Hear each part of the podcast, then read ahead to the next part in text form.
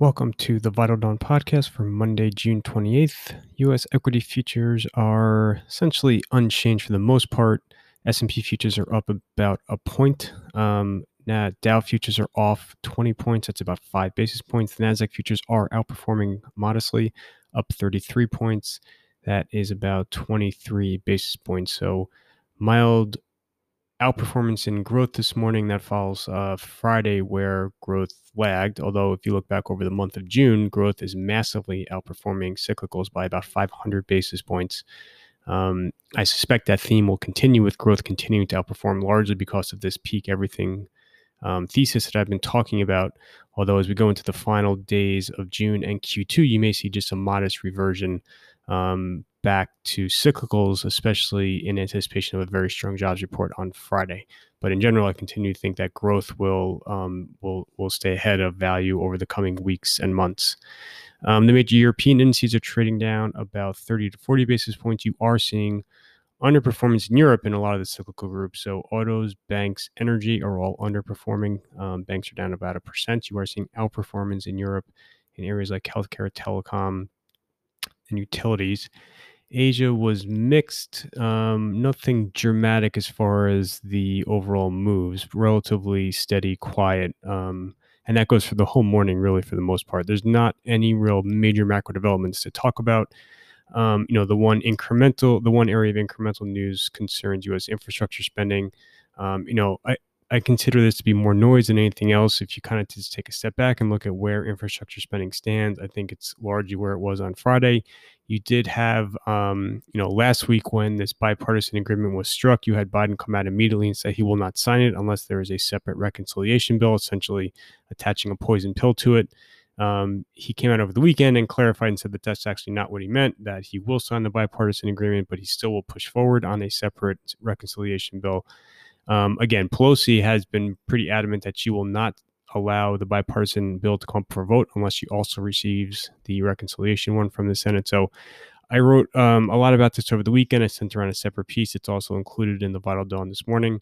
Um, so reach out if anyone needs it. But I think, you know, needless to say, we're kind of back um, really at square one um, where again you have um, Pelosi and Schumer both kind of um, attaching conditions to this bipartisan agreement, whereby they won't permit it to advance without this reconciliation option.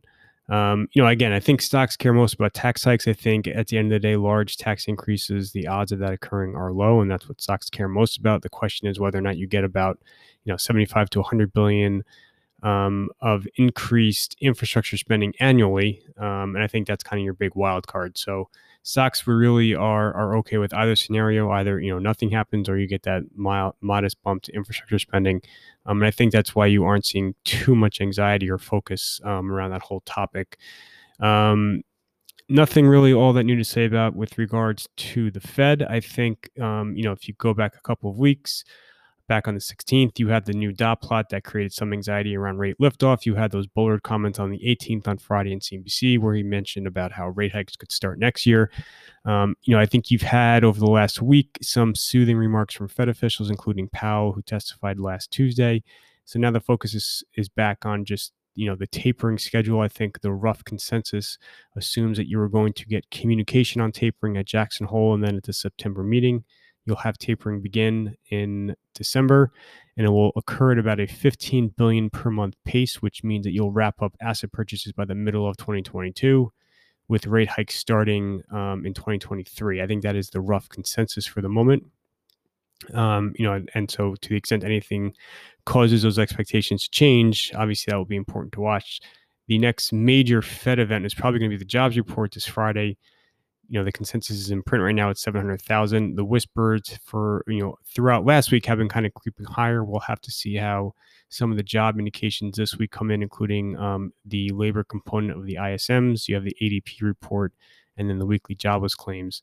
Um, but you know again if you have a million plus additions on Friday obviously that's going to create a little bit of anxiety around Fed expectations. Um, you know but inflation obviously is super critical too. Um, you know the PCE on Friday does suggest that you are seeing some of the momentum and price increases begin to plateau. That hopefully will translate into um, you know CPIs and PCEs going forward um, in terms of the year-on-year increase beginning to flatten out and then and then descend off of the recent apex. Um, you know, largely because of base effects. You know, the base effects are at their most extreme right now, so that's going to diminish going forward. Then you have um, just other indications that global supply chains are starting to respond to the surge in demand that occurred around reopening. Um, and as they do respond, that should take um, you know some of the pressure out of the supply chain that's been driving prices higher too. Um, so those are kind of the major themes and trends. Like I said, relatively quiet as far as big headlines are concerned. No major micro headlines to really note. Um, a couple of interesting things, but nothing that's really going to, I think, going to sway the overall tape.